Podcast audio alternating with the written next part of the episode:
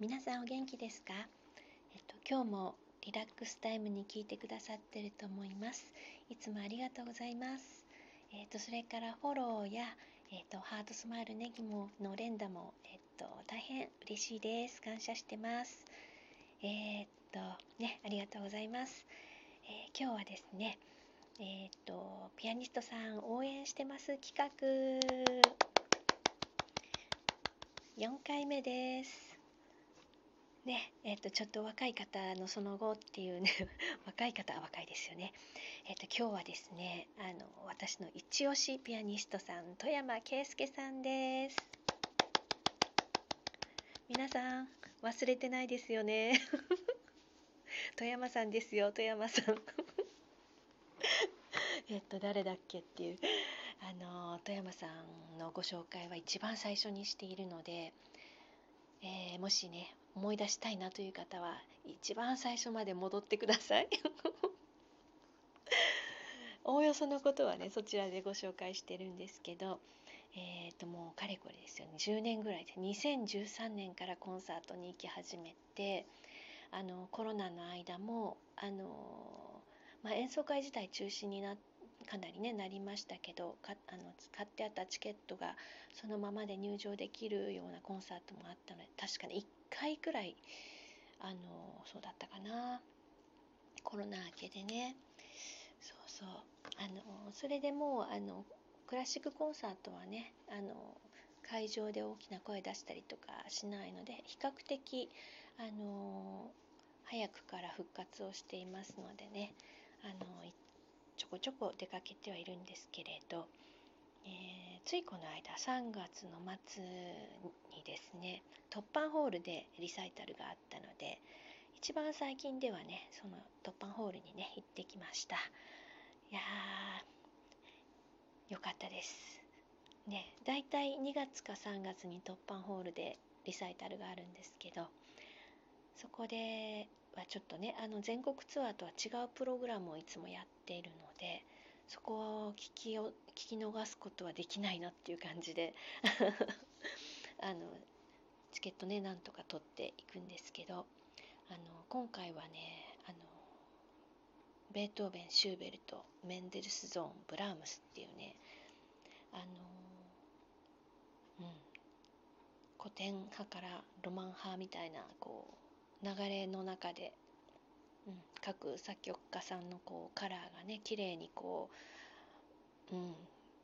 聞こえてくるようなそんなプログラムでしたね。あの1曲目がベートーベンが作曲なんですけどリストさんが編曲っていう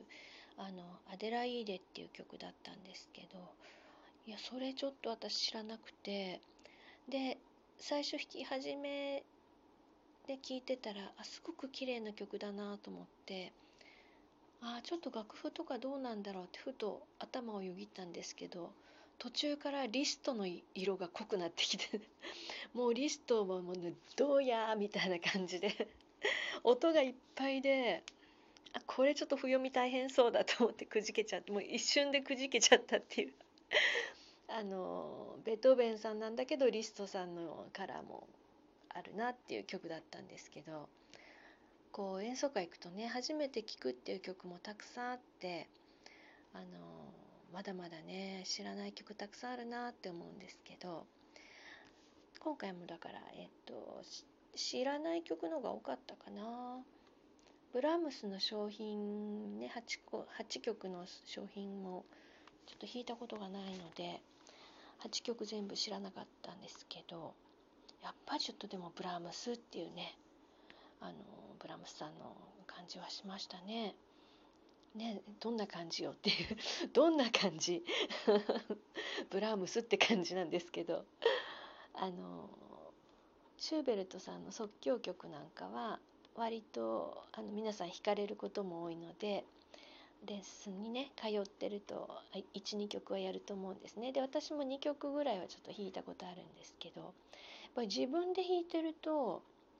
この長長い感じ同じフレーズが何度も出てくる感じにこうねなんか集中力途切れちゃう感じがあるんですよね弾いててね。よくないんですけど。それはでもプロの方が弾くとやっぱりなんで流れの中でウォーって弾かれてていやもう終わったんだっていうね。あのやっぱ曲のかこの作り方が全然違うですよね。プロの方だとね。うん。すごく良かったです。ね。推しですからね。ね。えあとメンデルスゾーンの曲もねあの弾かれたんですけど実はメンデルスゾーンの曲ってピアノのレッスンでは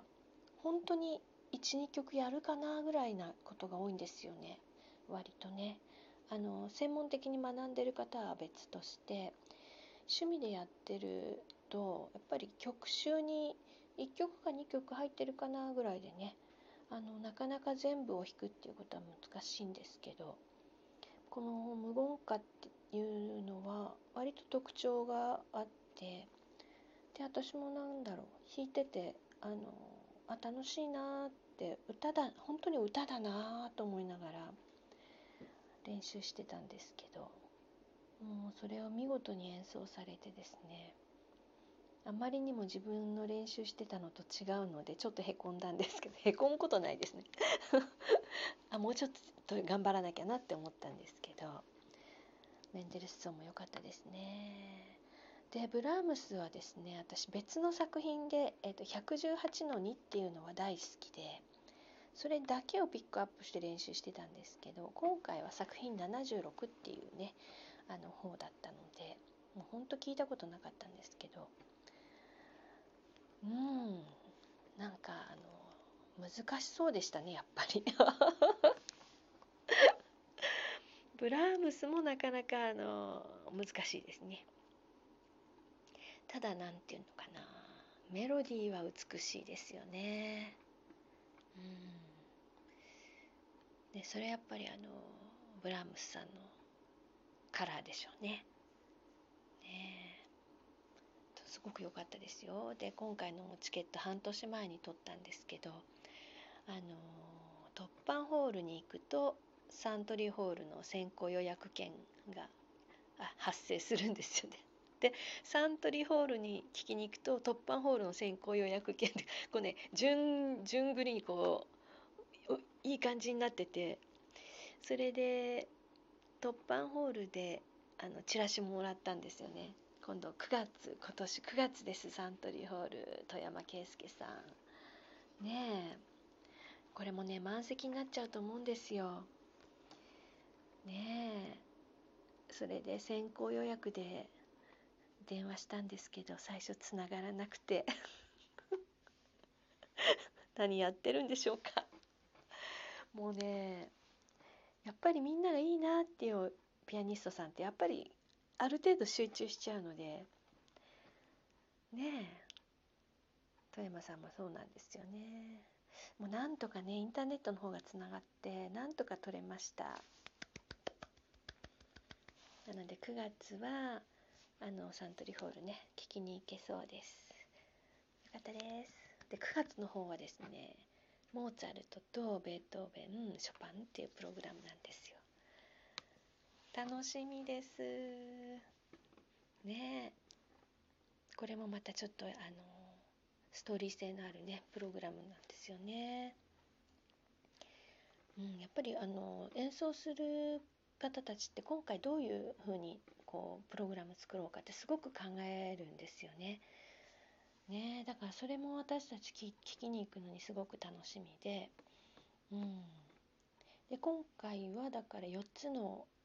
4人の方たちベートーベンシューベルトメンデルスゾーンブラームスっていう4人の方たちのを聞いたんですけど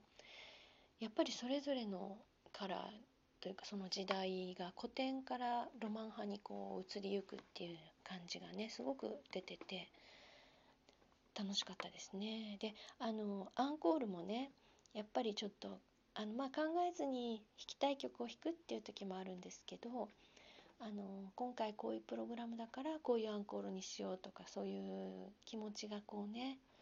私たちに伝わってくるとより嬉しいっていうか であのこの間の突破ホールはブラームスさんで終わったのでアンコールブラームスだったんですね。でそれで私が大好きだって言った118の2っていう作品を弾いてくださってもうやったとか思って。であの拍手いっぱいしたらもう一曲弾いてくれないかななんて思ったらもうもう一曲弾きますみたいになってキャーってみんなは キャーって感じで。でそれがあのベートーベンの、えー、ピアノソナタ悲壮の第二楽章でしたね。ベートーベンで始まってベートーベンで終わるんだなと思って。しかも悲壮の第二楽章。もう綺麗な音だと思ってもう嬉しかったですね。素敵でしたね。ということであのー それでって感じです。で富山圭介さんはあのこの10年の間にねあの音楽大学の先生にも今3つの大学にねあのご指導に行かれていたりしてですね素晴らしいですよ実績積まれてますね。うん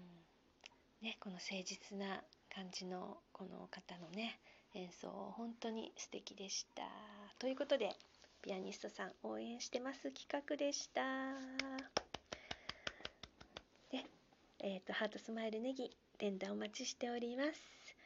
今日は聞いてくださってありがとうございました。